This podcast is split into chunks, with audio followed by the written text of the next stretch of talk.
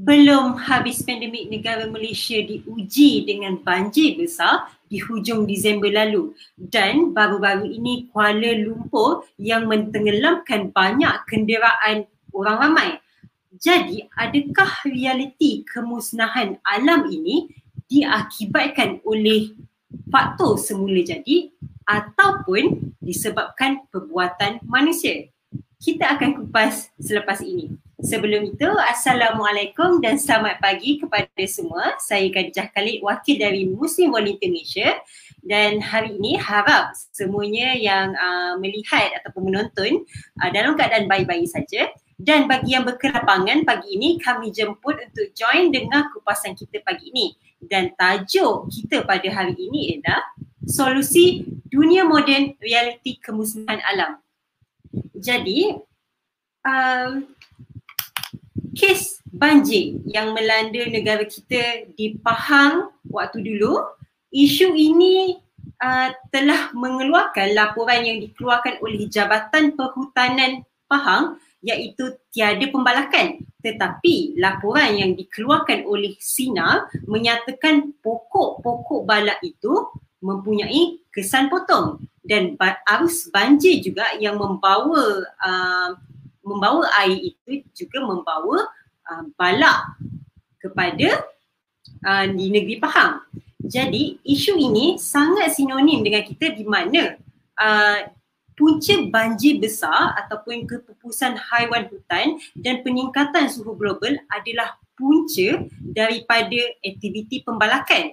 Tetapi pokok ni juga sebenarnya adalah sumber utama perniagaan dan juga uh, kepentingan dalam industri moden. Sebagai contoh, pokok menghasilkan kertas dan di dunia moden kita perlu uh, menggunakan kertas setiap hari dan juga uh, contoh yang lain adalah perabot.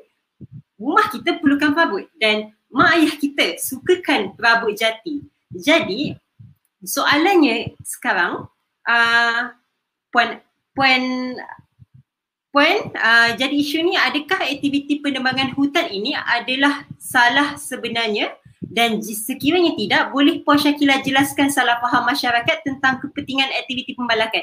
Dan sebelum itu maafkan saya saya menerangkan sedikit uh, tetamu jemputan kita iaitu Puan Syakila dari Persatuan Aktivis Sahabat Alam. Yang ini sahabat uh, Persatuan Aktivis, uh, Aktivis Sahabat Alam ini uh, dari 2016 aktif sehingga sekarang. Dipersilakan Puan Syakila. Okey, terima kasih Khadijah. Terima kasih juga uh, MVM untuk jemputan hari ini. Saya, isu ni sangat dekat dengan saya sebab kita dah nampak beberapa kejadian. Contohnya macam yang Khadijah sendiri sebut, kita baru je uh, lebih kurang dua ataupun tiga tahun dilanda uh, COVID-19, betul? Kemudian diburukkan lagi dengan uh, banjir dan bukan sahaja dulu kita nampak uh, satu-satu negeri yang kena misalnya uh, di pantai timur kerana apa ada monsun dan sebagainya. Sekarang dah sampai dekat Selangor, dah sampai dekat um, apa Kuala Lumpur, even depan rumah kita pun dah, dah sampai dah banjir-banjir tu semua. Dan soalan Khadijah ni sangat penting sebenarnya. Sebab orang bila ber, bercakap tentang isu banjir, isu alam sekitar, kita memang first kali kita terfikir pembalakan first kali kita terfikir uh, ini mesti ada berlaku something dekat dalam hutan kita. Okay, saya perlu jelaskan dengan dengan jujur lah pada hari ini. Uh, di negara kita sebenarnya kita ada beberapa jenis hutan yang mana kita ada kelompokkan satu uh, yang hari inilah saya akan uh, jelaskan dua jenis hutan ini. Satu adalah hutan simpan kekal dan satu lagi hutan pengeluaran. Yang mana hutan simpan kekal ni kita pun tahu nama dia hutan simpan kekal yang mana kita tidak boleh usik apa-apa pun dalam tu uh, kita kena uh, preserve dia untuk jadi satu habitat asal kepada hidupan dia dan juga pokok-pokok lah. Dan ada satu lagi kita khaskan untuk hutan pengeluaran. Uh, ini yang macam Khadijah uh, ceritakan tadi. Yang mana itulah hutan pengeluaran inilah yang kita keluarkan untuk buat perabot, kita keluarkan untuk buat kertas, kita keluarkan untuk buat itu dan ini. Dan walaupun nama dia hutan pengeluaran, kita tak boleh suka-suka hati untuk keluarkan pokok daripada situ. Okey, hutan pengeluaran ni kita diikat dengan satu sistem yang kita panggil sistem tebangan memilih ataupun SMS. Uh, selecting uh, management system. Uh, SMS lah kita panggil dia. Dan uh, apa yang terkandung dalam SMS itu adalah kita dalam hutan pengeluaran itu sendiri kita kena lihat pokok itu adalah uh, cukup dewasa ataupun tidak untuk ditebang adakah pokok itu masih ada spesies lain dalam hutan tersebut uh, dan beberapa isu lain lah mungkin uh, dalam uh, nak menebang um, pokok tersebut adakah berdekatan dengan badan air dan sebagainya. Kalau kita main tebang je pokok lepas tu uh, root dia terkeluar dan misalnya dekat dengan badan air dia akan buat pencemaran air pula.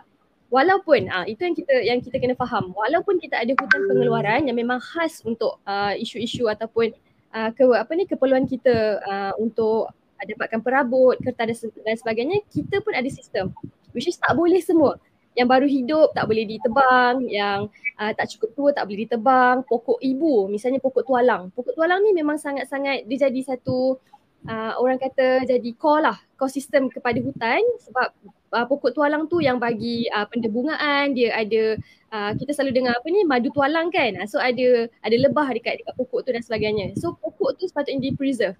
Tapi realiti di Malaysia walaupun kita ada hutan simpan dan juga hutan pengeluaran, uh, kita uh, macam mana eh kita punya undang-undang tu dah dah bagus. Uh, undang-undang kita memang sangat bagus tetapi cara pelaksanaan tu kurang kurang bagus ataupun kurang uh, sampai ke arah itu. Contohnya hutan pengeluaran yang saya katakan kita terikat dengan sistem SMS tadi, selecting logging. Tapi apa yang kita nampak realitinya semenjak 2016 saya beri aktif dengan kuasa di hutan simpan sendiri berlakunya kuari. Di hutan simpan sendiri di uh, dilakukan uh, apa ni pembalakan tebang habis ataupun kita panggil cuci mangkuk untuk uh, untuk tanaman kelapa sawit, untuk telam, uh, tanaman getah dan sebagainya, monoculture kita panggil ya, satu jenis pokok dalam dalam satu hutan. Dan di dalam hutan pengeluaran, apatah bila di dalam hutan simpan berlaku uh, isu-isu seperti itu, yang saya kata kuari, uh, apa pembotakan hutan untuk tanaman uh, monoculture, apatah lagi di hutan pengeluaran kita. So basically um, undang-undang kita memang undang-undang alam sekitar kita walaupun uh, sudah tidak dipinda beberapa puluh tahun tetapi masih, masih bagi saya masih elok, masih baguslah uh, tindakan dia. Tetapi pelaksanaan tu masih kita harus fikirkan. Uh, dan uh, syarat-syarat hutan pengeluaran bukan tak boleh kita tebang, boleh tetapi harus ditanam semula. Uh, menurut bacaan saya ada yang kata satu pokok uh, ditebang harus ditanam satu pokok lagi uh, ada pendapat lain pula cakap kalau satu pokok ditebang perlu ditanam tiga pokok lagi. So that uh, hutan itu perlu di apa ni dibiarkan dulu biar ada ekosistem, biar, biar ada uh, pokok yang besar yang matang baru boleh ditebang. Apa yang terjadi sekarang kita tak tunggu-tunggu. Kita macam uh, ada ada hutan je kita tebang, ada hutan je kita tebang. Itu yang meng- mengakibatkan ekosistem kita tak balance.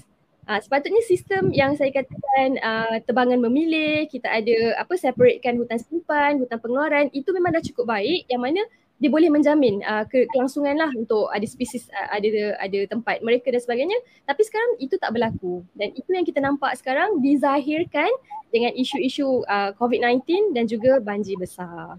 Mm-hmm.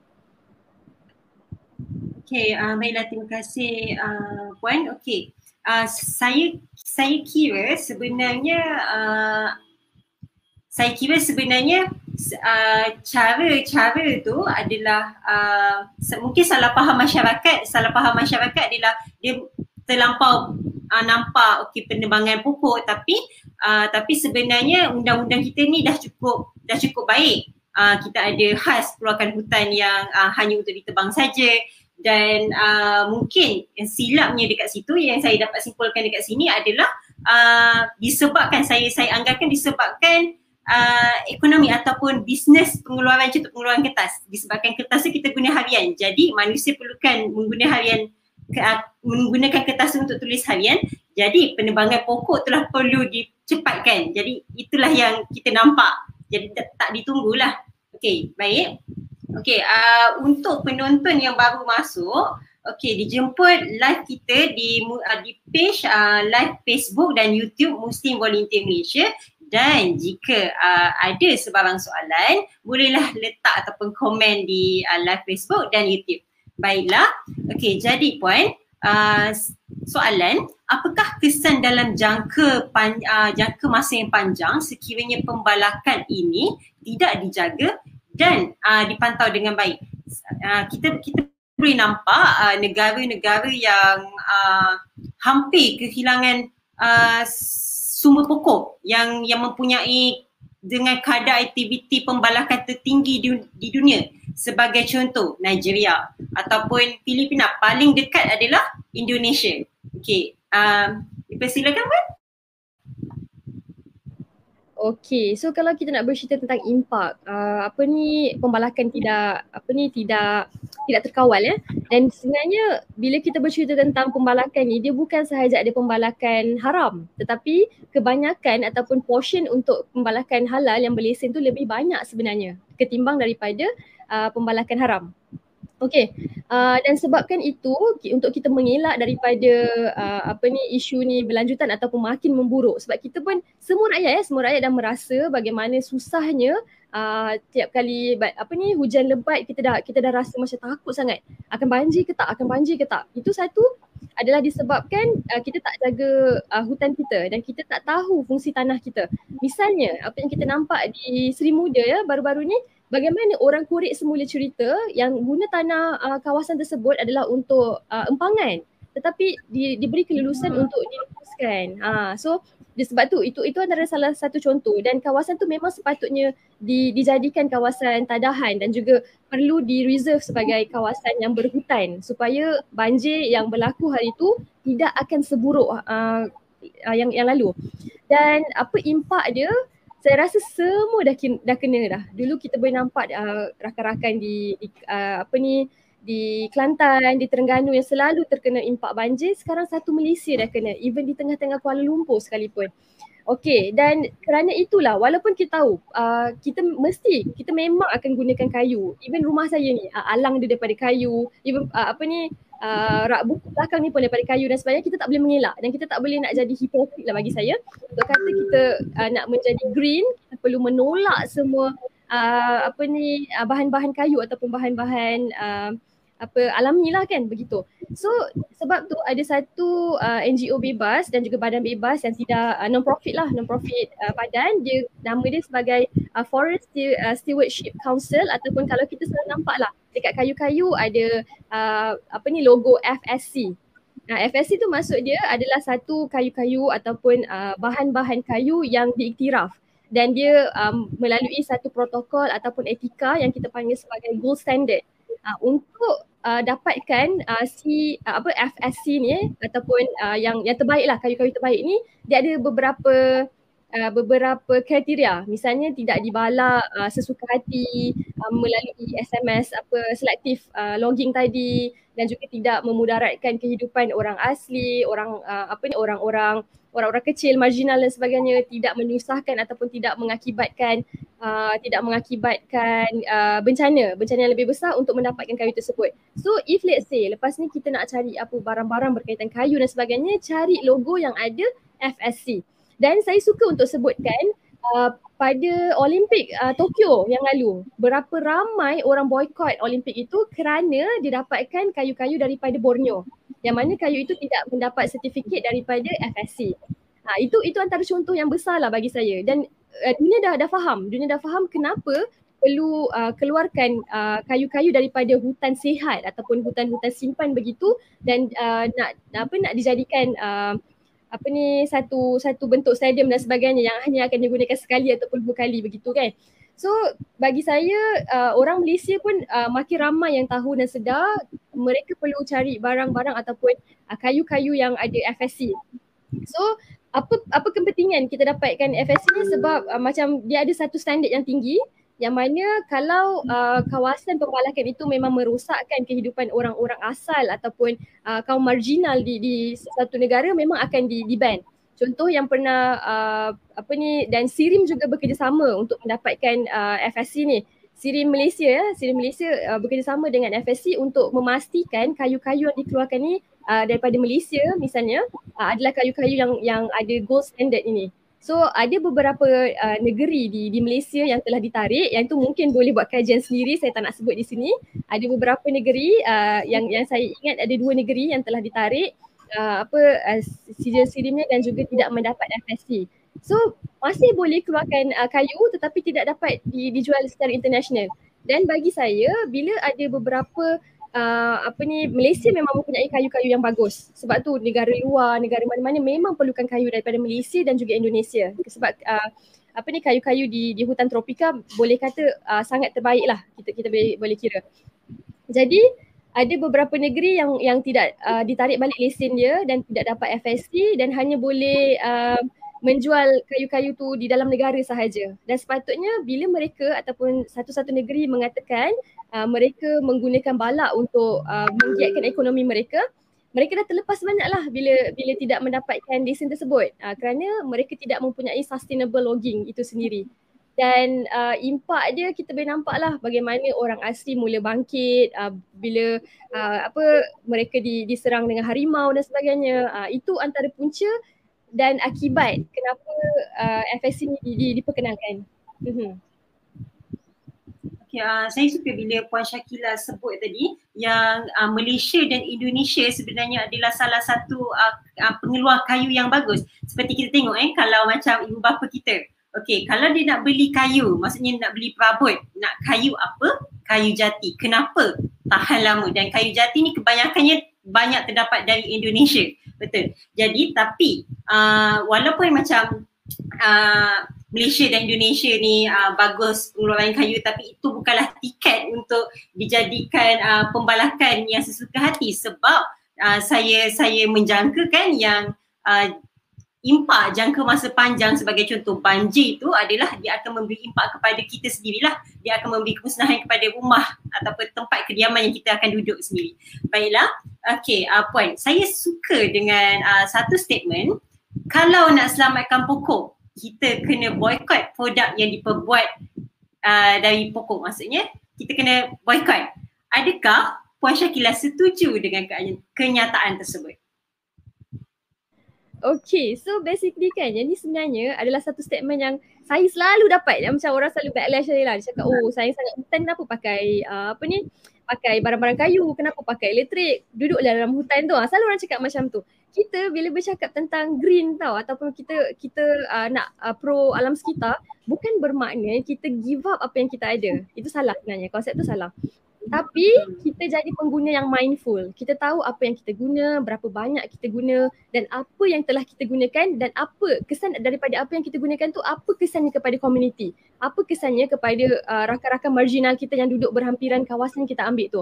Itu itu yang sepatutnya kita fikirkan. Bukannya dengan mengelak ataupun kita lari daripada uh, bahan-bahan tersebut menjadikan kita lebih hijau ataupun lebih baik daripada orang lain. Bukan. Tapi kita kena um, sematkan dalam kepala kepala kita lah. Maksudnya kita kena fikir adakah penggunaan aku ni satu pembaziran? Apakah penggunaan aku ini uh, satu bentuk penindasan? Yang mana kita tahu itu kawasan orang asli. Bila kita tahu uh, sos kayu kita daripada kawasan orang asli ataupun mereka kehilangan kampung mereka, kita kena stop. Dan sebab tu keluarnya FSC tadi dan dalam FSC tu sendiri ada beberapa kriteria kayu. Dia ada FSC 100. Uh, FSC 100 ni maksudnya 100% daripada kayu-kayu yang diiktiraf tadi. Dan uh, keduanya adalah FSC recycle which is uh, daripada kayu FSC yang sebelum tu dijadikan bahan lain. Kertas ke uh, perabot-perabot lain ataupun uh, benda-benda lain. Dan yang ketiganya adalah FSC mix which is 70% daripada uh, pembalakan sustainable tadi dan uh, 30% daripada uh, kita semula. Dan memang dah banyak sangat orang buat kayu-kayu kita semula. Misalnya ada satu uh, produk um, perabot daripada uh, Sweden dan sebagainya mereka memang menggunakan kayu-kayu uh, apa ni recycle. Dan itu sepatutnya kita perlu masukkan dalam kita punya uh, pasaran kerana macam saya cakap awal tadi kita perlu berikan sedikit masa untuk pokok-pokok besar untuk uh, apa ni uh, untuk kita tanam semula pokok-pokok di hutan pengeluaran. So that dengan adanya kayu recycle ni kita memang akan uh, bagi sedikit masa lah untuk pokok-pokok tu besar dan kita tidak uh, overuse apa yang kita lakukan. Dan setiap penggunaan kita memang uh, setiap tindakan kita memang ada akibat uh, sebab dan akibat kan jadi bila kita tahu kayu-kayu tu bukan datang daripada sos yang bagus, bukan uh, apa uh, ada berlakunya penindasan, ada berlakunya uh, uh, rasuah dan sebagainya misalnya ya, kita perlu tolak. Dan itu yang uh, yang orang Malaysia dan juga orang ramai perlu tahu di mana sos kita dapatkan kayu-kayu tersebut. Bila kita uh, bila kita bercerita tentang ni, kita perlu didedahkan dengan dengan hal uh, apa ni uh, kita perlu didedahkan dengan dengan isu isu inilah maksudnya tak boleh ada ada transparent uh, tak ada tak boleh ada block daripada uh, info tu info tersebut lah. Uh, so bila orang nak bercakap oh sebab sayangkan hutan janganlah pakai barang-barang hutan. Itu itu bagi saya konsep yang salah lah. Okay faham? Okay uh, jadi uh, seterusnya okay pembangunan. Okay kalau kita tengok pembangunan hari ini semakin hari semakin pesat membangun kalau kita tengok kalau kita pergi Kuala Lumpur lah kita pergi bandar Kuala Lumpur kita ba- nampak banyak sangat bandar-bandar ataupun bangunan pencakar langit jadi mungkin ini adalah satu perkara yang baik apabila negara semakin membangun. Bila mem- makin membangun, makin moden, makin maju dan uh, orang luar dari negara pun memandang negara Malaysia adalah sa- satu uh, pembangunan yang sangat moden. Uh, sukalah. Dan memang tak dinafikan pembangunan uh, sangat memberi impak yang besar kepada negara. Tetapi uh, kejadian dua hari lepas uh, uh, membami okey saya selitkan sikit kan uh, apabila dia punya analoginya apabila pembangunan uh, sangat pesat dan uh, manusia tentu dia akan uh, dia akan nak cari kemudahan contohnya macam kita nak pergi kerja kita nak naik LRT instead of instead of kereta sebab jam jadi bila uh, pembangunan makin pesat jadi kita, manusia yang kat Malaysia ni perlukan kemudahan awam Okey, jadi bila memerlukan kemudahan awam akan adanya uh, akan adanya struktur-struktur tak semesti pembangunan tetapi highway. Okey, sebagai contoh dua hari yang lepas uh, ada timbulnya kes mana tanah runtuh di Bukit Permai Ampang. Jadi uh, lebih 20 uh, kediaman terjejas dan ada yang tertimbus terus. Jadi uh, bila uh, bila uh, dapat kes ni uh, orang ramai uh, ataupun media sendiri dia zoom dari atas. Zoom dari atas apa yang dia nampak adalah belakang tu adanya highway yang sedang dibuat. Jadi dekat sini menimbulkan tanda lah. Adakah itu secara kebetulan ataupun sememangnya mungkin itu adalah salah satu punca tanah runtuh. Jadi kat sini nampak biodiversity semakin hilang apabila pembalakan tidak terkawal ataupun tidak dikawal dengan baik, ianya sangat memberi impak yang buruk kepada rakyat dan negara bukan saja uh, pembalakan maksudnya pembangunan itu sendirilah. Jadi uh, apa pendapat uh, Puan uh, Syakila bagaimana cara untuk kita bina pembangunan yang maju tapi dalam masa yang sama kita dapat wujudkan suasana yang harmoni kepada alam. Silakan Puan. Okey, seronok soalan ni sebenarnya. Dia macam ada konflik ya, manusia dengan uh, dengan pembangunan, dengan betul ke pembangunan ni, uh, yang kita perlukan, betul ke? Okey, jadi bila kita cerita tentang kemajuan dan sebagainya kan, betul ke jalan-jalan yang besar, jalan-jalan yang lebih banyak itu lebih maju ketimbang daripada kita preserve pokok-pokok ataupun uh, hutan-hutan kita? Sebab banyak negara-negara maju yang kita cakap konon-konon kita nak nak kurangkan kesesakan lalu lintas sebab tu kita buat highway lebih besar, kita buat highway bertingkat dan sebagainya telah dibuktikan salah. Dan negara-negara lain dia, dia makin mengecilkan uh, apa ni jalan mereka dan kurangkan highway-highway mereka dan rupanya itu uh, itu lebih bagus uh, cara untuk kurangkan uh, apa ni uh, kita panggil kesesakan lalu lintas dan sebagainya. Itu satu. Dan bila kita bercerita tentang nak wujudkan uh, apa ni uh, uh, bah, apa ni macam LRT dan sebagainya kita masih tak menyeluruh. Saya dah dah bertahun saya boleh kata 30 tahun saya duduk di Kelang. Tapi LRT baru nak tumbuh.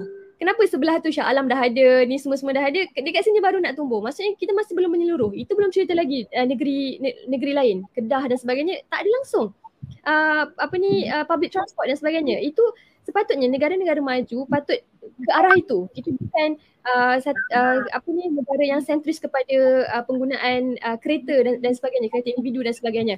So bila uh, saya suka juga bila Khadijah bercerita tentang uh, apa yang berlaku di Ampang dan saya rasa begitu sedih dengan apa yang berlaku kepada uh, uh, family yang di sana ya.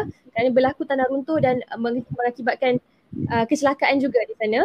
Jadi bagi saya uh, itu pentingnya uh, bila kita tahu hak kita sebagai sebagai pengguna dan kita tahu hak kita sebagai penduduk di situ. Dan di dalam kuasa juga sepanjang saya bergiat dengan kuasa, kami suka tekankan satu isu uh, yang itu kita panggilkan sebagai demokrasi alam sekitar. Demokrasi alam sekitar ni yang mana kita perlu dapatkan uh, apa yang terkandung dalam demokrasi alam sekitar. Yang satu adalah keterlibatan stakeholders ataupun penduduk itu sendiri terhadap uh, projek-projek uh, sekeliling mereka. Misalnya macam uh, pembuatan highway ataupun apa ni wartaan hutan simpan dan sebagainya uh, rakyat tempatan dan juga orang berkepentingan. Yang kita panggil orang berkepentingan adalah orang mungkin yang orang uh, yang mencari rezeki di situ ataupun orang yang ada saudara mara di situ dan sebagainya. Uh, orang berkepentingan dan juga orang tempatan harus dilibatkan. Maksudnya suara mereka perlu didengar. So kita kena kaji balik. Adakah pembinaan uh, highway tersebut ada berlaku pendengaran awam adakah orang awam uh, apa ni dapat memberikan pandangan mereka? Adakah mereka bersetuju dengan uh, apa pembinaan highway tersebut? Ataupun kerajaan uh, sengaja buat sebab dia rasa oh itu memang kepentingan kita untuk buat untuk untuk buat jalan. So dalam demokrasi alam sekitar juga kita perlu ada ketelusan maklumat. Itu kedua. Yang mana uh, apa ni orang-orang ataupun penduduk setempat perlu diberikan uh, diberikan penjelasan jelas. Misalnya okey yang ni kawasan berbukit ni kita nak buat jalan ni tapi risiko dia mungkin uh, nanti dalam 10 tahun uh, kalau ataupun hujan lebat dia akan kolaps dan sebagainya.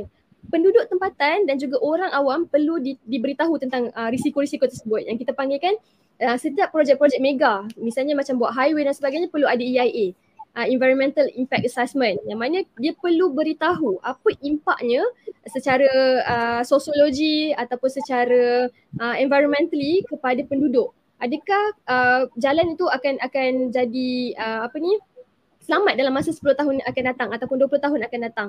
So bila bila berlaku isu macam ni dia jadi macam membuka mata bagaimana kadang-kadang kita tidak melibatkan orang keliling tu tapi kita nak ambil tanah mereka, kita nak uh, bangunkan sesuatu yang kita rasa macam oh ini demi kemajuan dan sebagainya. Tapi tidak dikaji dengan dengan jelas dan tidak mendapat uh, apa ni tidak mendapat satu suara daripada daripada rakyat tempatan. Sebab tu di dalam kuasa sendiri kami sangat-sangat menekankan demokrasi alam sekitar supaya bila apa-apa berlaku ataupun apa-apa yang uh, apa-apa kecelakaan ke uh, saya, saya saya elaklah minta elaklah benda-benda ni ya. At least orang tempatan tahu itu adalah keputusan mereka sendiri dan bukannya uh, ber, ber, apa ni uh, berdasarkan satu pihak sahaja. Dan uh, saya kira banyak sangat pembangunan yang kita sebutkan ini tidak mendapat uh, pandangan ataupun tidak mendapat uh, kata putus daripada rakyat setempat. Dan kita memang masih dalam uh, dalam satu ideologi yang mana setiap apa yang uh, pembangunan tu kita perlu sokong. Uh, sedangkan kita tahu kadang-kadang dekat atas bukit mana mana boleh nak buat rumah dan sebagainya kan? Uh, kita, kita juga perlu didedahkan. Rakyat Malaysia perlu didedahkan tentang guna tanah. Macam saya uh, sebutkan tadi di Sri Muda bagaimana kawasan tidak sesuai dibangunkan tetapi dibangunkan So that bila kita tahu tentang isu-isu tersebut guna tanah, kita tahu isu-isu tentang uh, tempat itu sesuai ataupun tidak dibangunkan, kita sendiri akan faham dan kita sendiri akan tolak. Uh, so bila kita tak dapat satu info yang jelas tentang isu-isu tersebut sebab tu kita rasa oh setiap pembangunan tu bagus. Setiap uh, pembukaan jalan baru tu bagus.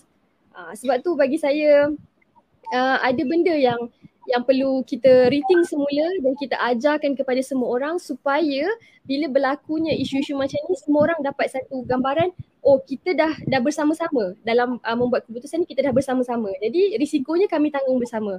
Ha, ni ni macam bila dah jadi macam ni kan kita rasa macam ha, ni semua salah kerajaan. Ini ini ini macam uh, kenapa tak tak cakap macam tu. Tapi betul lah bagi saya kita tak melibatkan ataupun kita tidak meletakkan demokrasi alam sekitar tu di tahap di tahap yang atas dan kita tidak mendapatkan uh, kata ramai. Uh, so dan saya saya sedih lah bila bila isu macam ni berlaku di kawasan perumahan. Ya. Yeah. Okay. Uh, saya rasa uh, saya highlightkan demokrasi alam sekitar. Jadi bila kita sebut uh, demokrasi alam sekitar ini dia uh, saya rasa saya kira-kira di masyarakat kita ni dia tak ter, tak terdedah lagi tak terdedah sangat. Jadi uh, macam yang puan sebut tadi bila kita sebut demokrasi alam sekitar, jadi uh, rakyat ataupun ataupun orang biasa perlu tahu dan juga orang yang atas perlu memberitahu. Jadi memang kedua-duanya perlu bekerjasama supaya apabila apabila uh, kesimpulannya supaya uh, jika ada bencana yang berlaku uh, benda tu tidak menyalahkan kedua-dua uh, salah satu belah pihak lah. Dan juga uh, kiranya sebab kita faham bahawa uh, kalau uh, kita cakap bencana ni bencana ni dia ada dua uh, dua faktor. Faktor yang pertama adalah uh, semula jadi. Dan faktor yang kedua adalah uh, usaha. Usaha usaha tangan manusia itu sendiri jadi uh, tangan uh, jadi tangan manusia tu pun kita kena berpada dan juga uh, yang semula jadi ni pun kita kena accept, kita kena terima lah. Uh, jadi untuk seterusnya, okay. uh, okay kalau dulu uh, bila kita sebut tentang banjir, banjir besar, kalau dulu beritanya adalah di Kelantan. Uh, masa Disember kita kita dengar di situ, kita banyak dengar di situ. Okey, selepas di Kelantan, uh, tahun lepas di Selangor. Okey, lepas tu kali ini pun uh, kali ini di Pantai Timur. Jadi uh, kita nampak seperti apa yang ter, um, Malaysia hadapi sekarang ni boleh dikatakan hampir semua negeri sudah menghadapi isu banjir. Dah, dia dah menghadapi isu banjir sama ada uh, dia uh, sikit ataupun teruk saja. Jadi akhir tahun lepas di Selangor dan kali ini di Pantai Timur dan juga berlaku di Kuala Lumpur. Jadi untuk menangani isu ini, apakah sumbangan atau usaha yang kita boleh lakukan untuk menjaga alam? Dan pada pendapat Puan Syakila, apa uh, us- uh, apa yang kita boleh usahakan supaya mereka yang tinggal di tepi sungai ini tidak mengalami masalah banjir berulang kali. Mungkin kita boleh bagi contoh uh, di Hulu Langat. Banyakkannya rumah memang betul-betul tepi sungai. Jadi kalau berlakunya banjir di Hulu Langat, memang rumah mereka adalah yang pertamalah tenggelam. Uh, silakan. Okey, yang ni pun saya rasa setiap kali berlaku isu banjir akan ada orang post pasal uh, apa ni prediction yang negeri Selangor, Perak dan beberapa negeri lain akan tenggelam pada tahun 2050 betul tak? Tapi uh, kajian tu orang cakap dah makin dicepatkan uh, diakibatkan oleh impak climate change yang mana mungkin tahun 2030 yang mana beberapa tahun lagi saya rasa 8 tahun lagi uh, orang cakap apa kawasan-kawasan yang kerap banjir ni akan ditenggelam akan akan duduk di bawah paras air. So apa yang apa yang patut kita lakukan ini memang uh, isu saya boleh kira uh, natural lah uh, apa uh, kenaikan air setiap tahun tu memang berlaku dan sebagainya tetapi sebenarnya kita boleh melewatkan uh, apa ni impak tersebut. Uh, contohnya macam macam yang selalu kita cakap lah jaga alam sekitar kita bagaimana ekosistem tu harus begitu jangan diubah. Macam kita nampak sekarang kita kita tebang hutan kita uh, biri, apa uh, bina-binaan kita tambak laut dan sebagainya kononnya lepas tu kita bagi nama eco lah, kita bagi uh, alam lah, flora lah apa semua tapi dia dah dia dah hapuskan uh, apa ni fungsi asal uh, habitat ataupun uh, fungsi asal uh, uh, tanah tersebut. Jadi bila bila kita kononnya nak ciptakan satu uh, satu cara baru untuk uh, untuk halang uh, bencana alam dan sebagainya, saya kira kita tak boleh melawan alam. Maksudnya apa yang disediakan Tuhan itu, apa yang Allah sediakan itu dah sangat terbaik kenapa kita nak nak hancurkan dan sebagainya dan kita kononnya bagi tahu itulah solusi terbaik untuk untuk uh, segala benda ni. Dan uh, bila berlaku isu-isu macam ni bila dah dah satu satu negara ataupun satu Malaysia lah saya saya boleh cerita uh, berlaku tentang isu-isu banjir, uh, berlakunya korban nyawa dan sebagainya, kita dah patut reflect apa yang patut kita buat. Dan bila kita bercerita tentang impak climate change, kita nampak kuasa-kuasa besar pun dah tak nak buat apa-apa kita nampak macam corporation masih masih berjalan seperti biasa. Tak ada nampak apa apa perubahan ataupun penambahbaikan daripada keadaan situ. Dan apa yang perlu perlu kita buat sebab uh, apa ni banjir telah berlaku. Uh, beberapa tempat memang telah mendap dan sebagainya. Saya suka apa approach daripada rakan-rakan di Indonesia buat.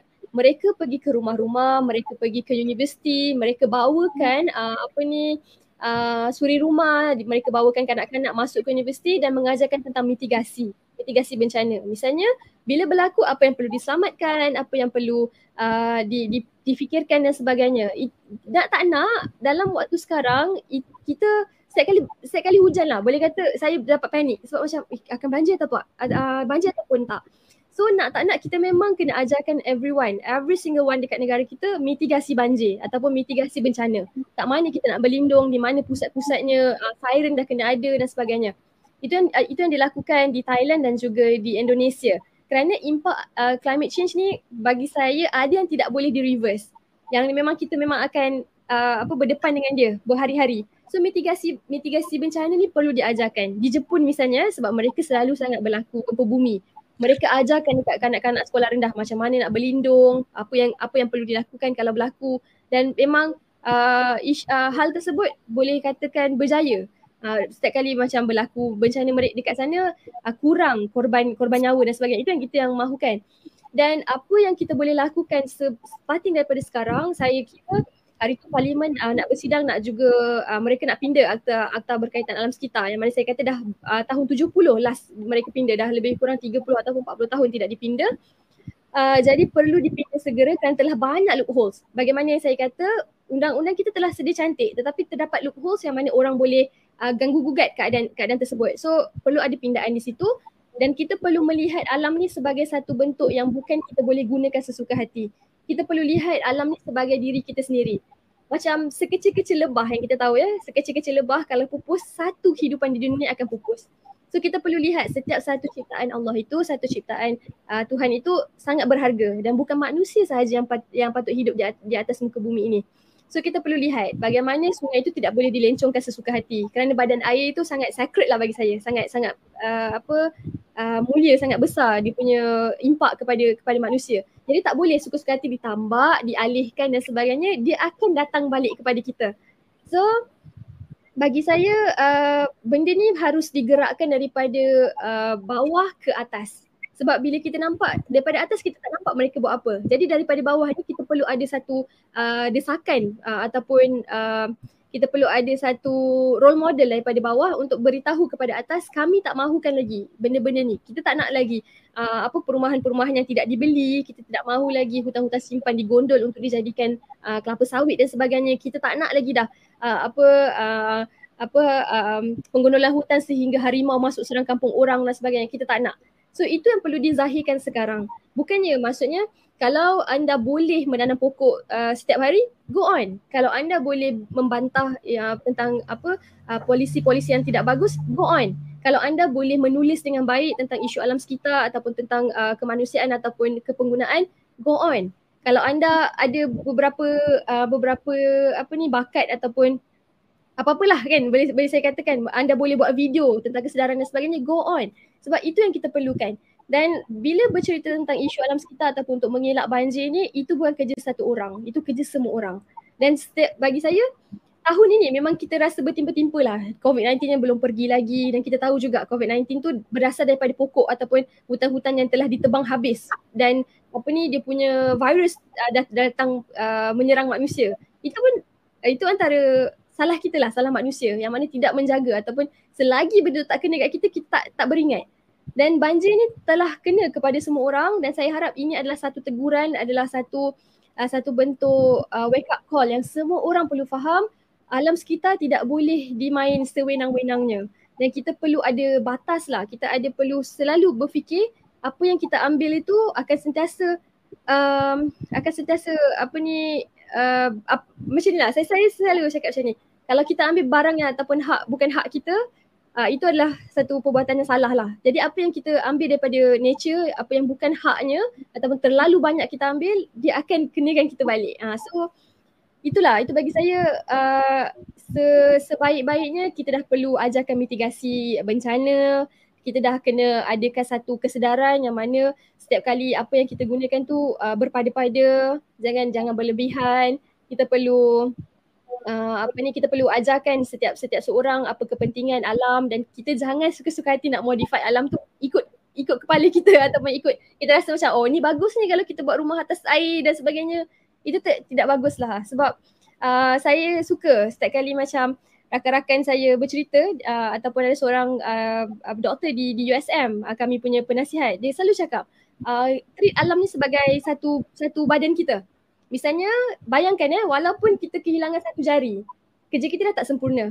Kalau kita hilang, apatah lagi kalau kita hilang satu tangan kita. Lebih-lebih lagi dia dia akan merosakkan uh, sistem badan kita keseluruhannya. Jadi macam tu juga alam sekitar. Jangan kita fikir kita tambak hujung, uh, kita rasa macam ada lagi tempat yang lain boleh boleh sustain dan sebagainya. Kita kita treat alam sekitar sebagai satu tubuh kita. Hilang satu anggota akan kita akan susah lah, hidup kita akan susah. Mm-hmm. Okay, uh, baik. Uh, saya suka tadi bila bila uh, Puan Syakila cakap yang okay, pindaan sebenarnya eh pindaan uh, sebenarnya undang-undang Malaysia ni dah cantik tapi mungkin uh, mungkin bagi orang yang orang yang di atas itu perlu telus dan uh, orang yang di, sebab mangsanya jadi adalah kitalah yang rakyat. Okey, tak apa.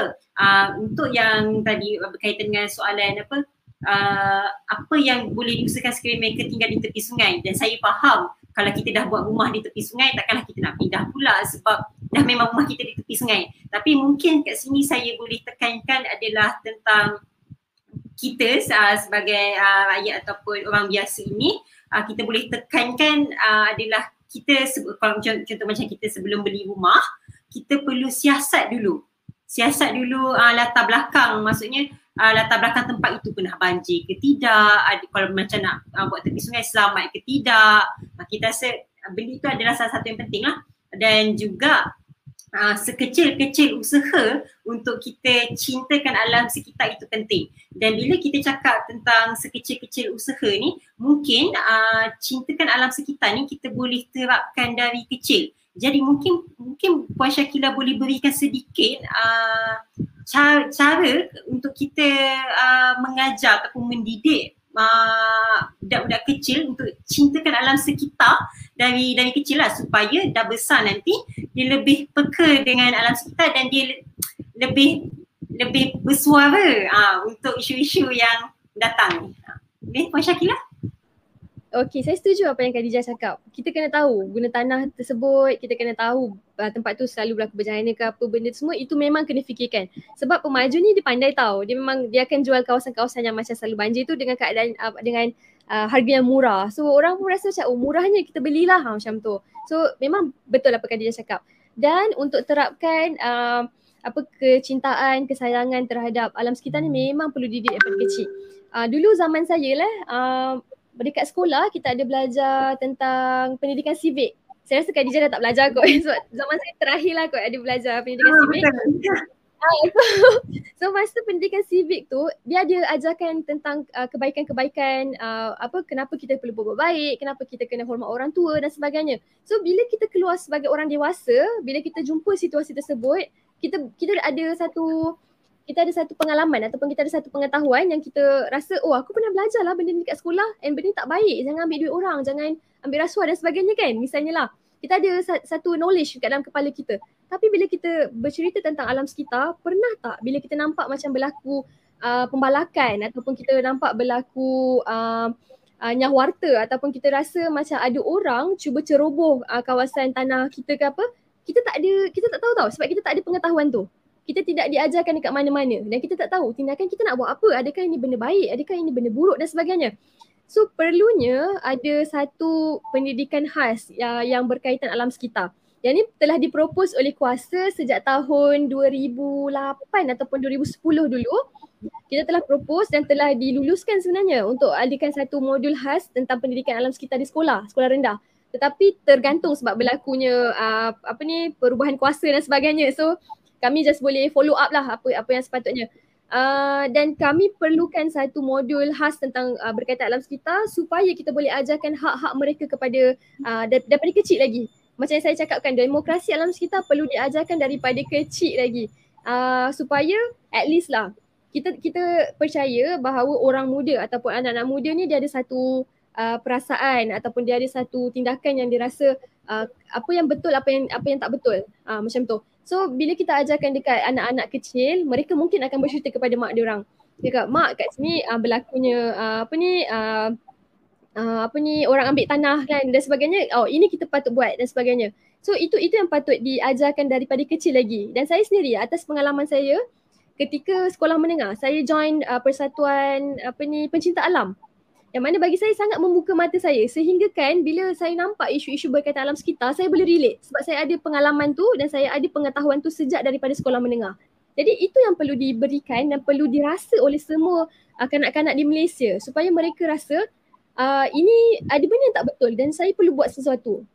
Dan uh, bukan untuk untuk melaporkan sesuatu ataupun untuk mendapatkan uh, apa ni tindakan mereka perlu ada ilmu dan tidak boleh sesuka hati. Uh, apa ni cakap uh, tuduh orang tu buat ni tuduh orang tu buat tu kita kena ada bukti-bukti uh, tersebut.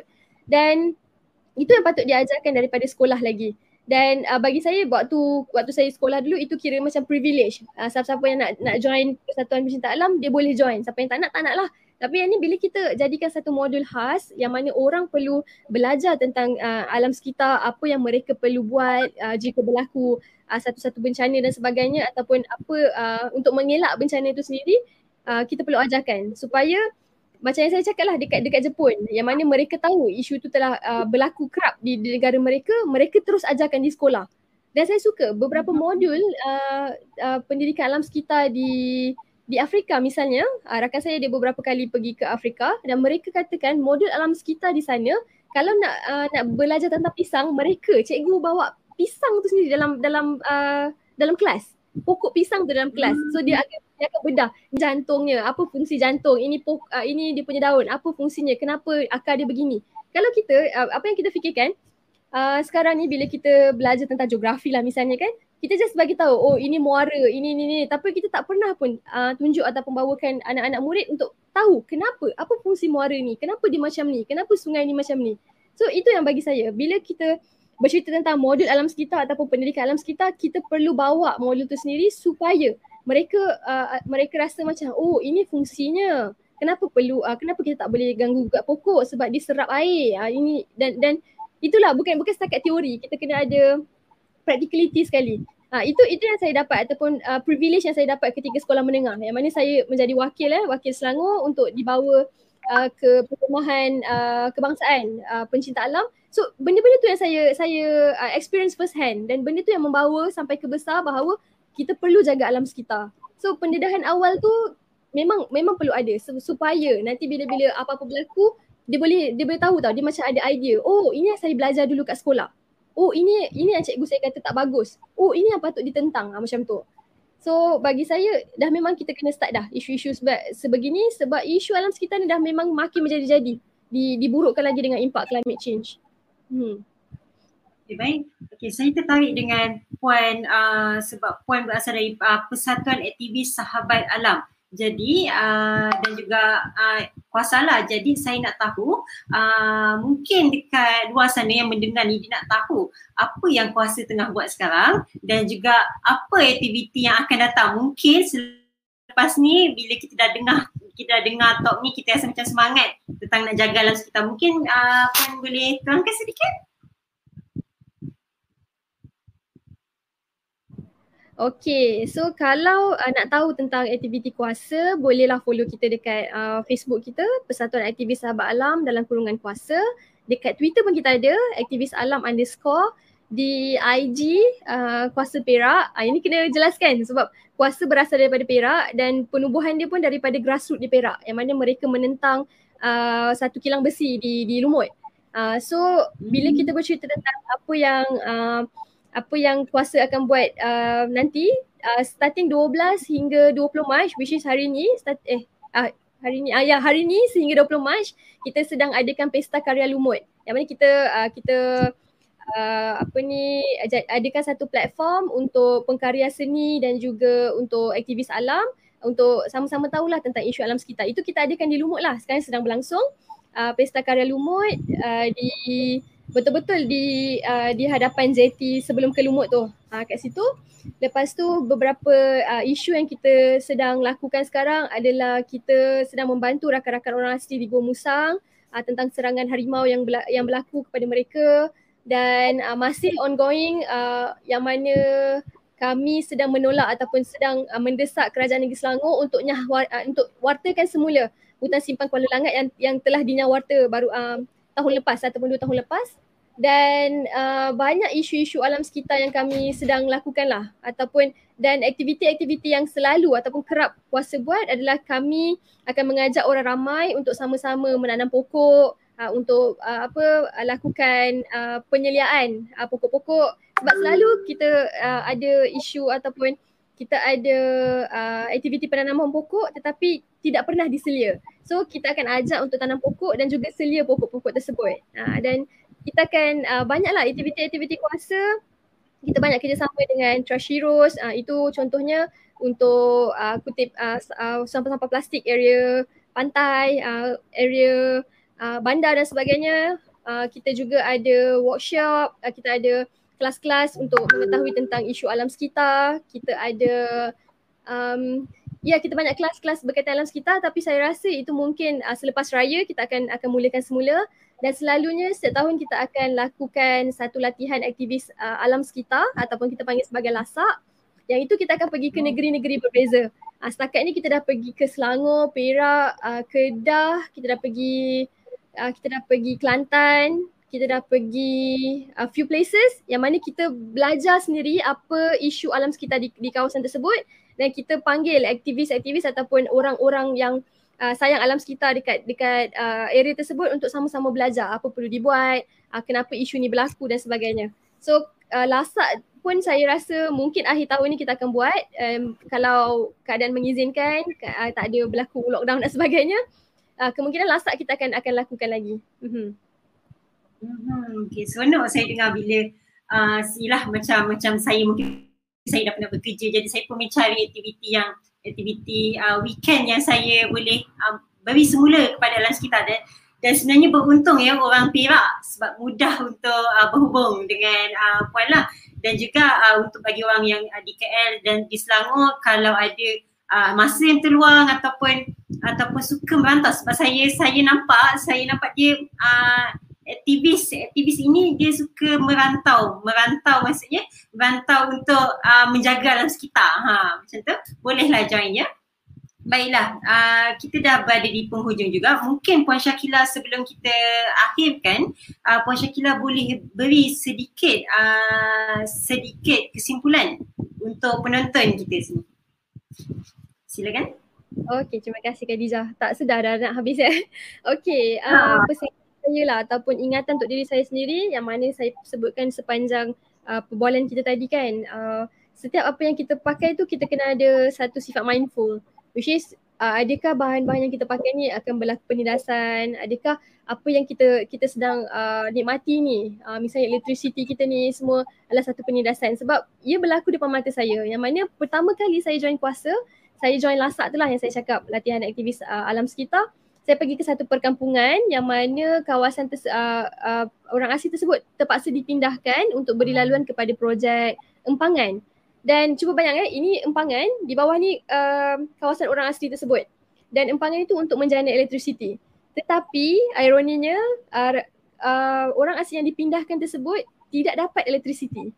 Jadi kita perlu berfikir banyak. Adakah uh, kemudahan-kemudahan kita dapat sekarang ni ada berlaku penindasan dan sebagainya. So itu memang sangat sangat uh, mengacau saya punya ketenangan dan saya rasa macam kenapa kita buat macam tu kan? Dan dah lah ini empangan, ini perkampungan orang asli. Dan cuba bayangkan bila berlaku limpahan ataupun mungkin empangan tu pecah, orang asli tu akan dihanyutkan. Jadi pada saya setiap apa yang kita lakukan, setiap apa keputusan kita jika misalnya kita adalah seorang pembuat dasar dan sebagainya, apapun keputusan kita perlu memikirkan adakah ia akan mengakibatkan penindasan, adakah ianya akan mengakibatkan uh, apa ni kerosakan kepada orang lain ataupun uh, alam sekitar lain. Dan kepada orang awam kita ada kuasa. Kita ada hak kita yang mana uh, selama ni kita tidak diberitahu. So bila bila kita tahu dan kita dah sedar itu adalah hak kita dan kita tahu uh, apa yang kita boleh lakukan untuk penambahbaikan alam sekitar dan juga untuk kehidupan kita do it. Maksudnya kita ajarkan kepada orang lain. Kita sembang kepada orang lain, kita tulis tentang isu tu, kita beritahu rakan-rakan uh, keliling kita, kita beritahu uh, adik-beradik kita, bagi tahu orang keliling kita supaya semua tahu tentang isu yang yang berlaku ni bukan hanya ada hak ataupun uh, satu pihak saja yang, yang berhak. Kita juga ada hak dan kita juga uh, boleh bersama-sama untuk untuk uh, apa ni mengurangkan impak-impak alam sekitar dan juga boleh selamatkan diri jika, jika berlaku isu uh, uh, berlaku hal-hal yang tidak uh, apa ni diingini. So uh, nasihat saya ataupun pesanan untuk diri saya dan juga orang lain um, uh, Allah dah ciptakan uh, alam kita sebaik-baiknya sebab sebagaimana diciptakan badan kita sebaik-baiknya jadi janganlah kita nak uh, ubah ataupun janganlah kita nak cuba-cuba uh, hilangkan fungsi dia dan gantikan dengan dengan yang lain. So um, apa hak apa apa uh, apa tindakan uh, setiap tindakan kita tu ada ada reaction dan hopefully setiap reaction ataupun tindakan kita tidak mengakibatkan uh, penindasan. Okey baiklah.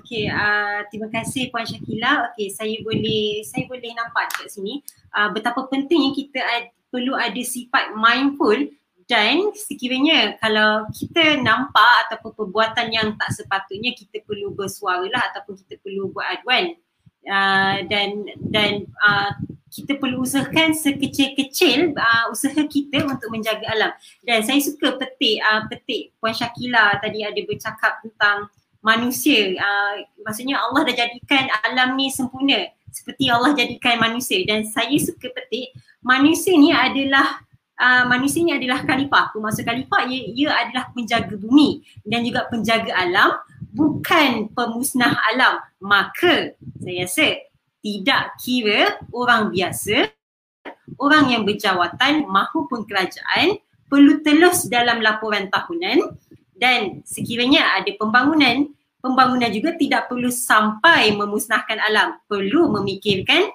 rakyat. Dan ingatlah, alam sekitar dapat menyerap sebarang pencemaran sekiranya berlaku pada kadar minimum.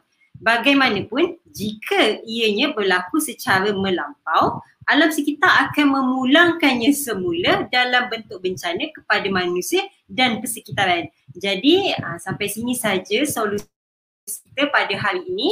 Kita akan berjumpa lagi di solusi next minggu hadapan insyaAllah. Dan itu saja. Sekian terima kasih dari saya Khadijah Khalid. Assalamualaikum.